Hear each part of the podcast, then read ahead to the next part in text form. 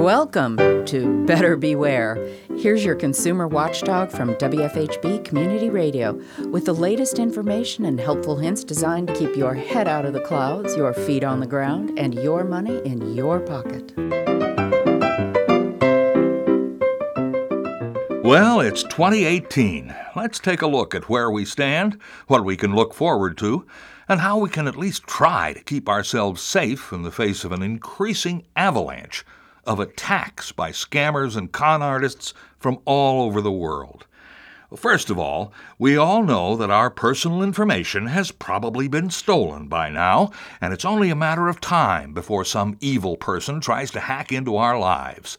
If you've got a computer or a smartphone, if you ever do anything on the internet, this is a great time to change your passwords, all of them and make sure they're all strong, hard to guess passwords and different for every account you have. If you're drowning in passwords, you can try using a password manager website to handle the situation. But if this seems to you like putting all your eggs in one basket and then trusting somebody else to hold the basket, the safest option might be to use prehistoric technology. Write them down on papyrus or parchment or just a piece of paper, which is a lot cheaper. Then there's the telephone. If you don't have a telephone, you're probably living in the 18th century and don't have a radio either, so you can't hear me and don't have to worry. But if you do, you really need to use caller ID this year to protect yourself. If you don't recognize the caller's phone number, don't answer. Let it go to voicemail. And if they don't leave a message, forget about it.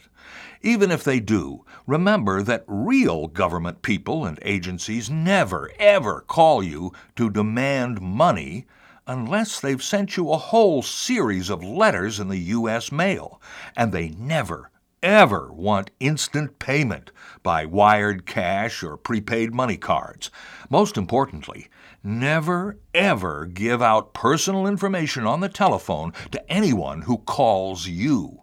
Do that only if you called them using a publicly listed number you went and looked up. Here are some handy websites you can use to keep up with the latest trends in the fraudster follies.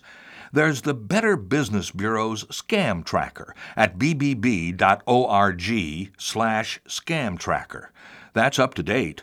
Just a week ago, some poor slob right here in Indiana posted the sad story of how he got taken for 19,000 bucks by the old tech support scam.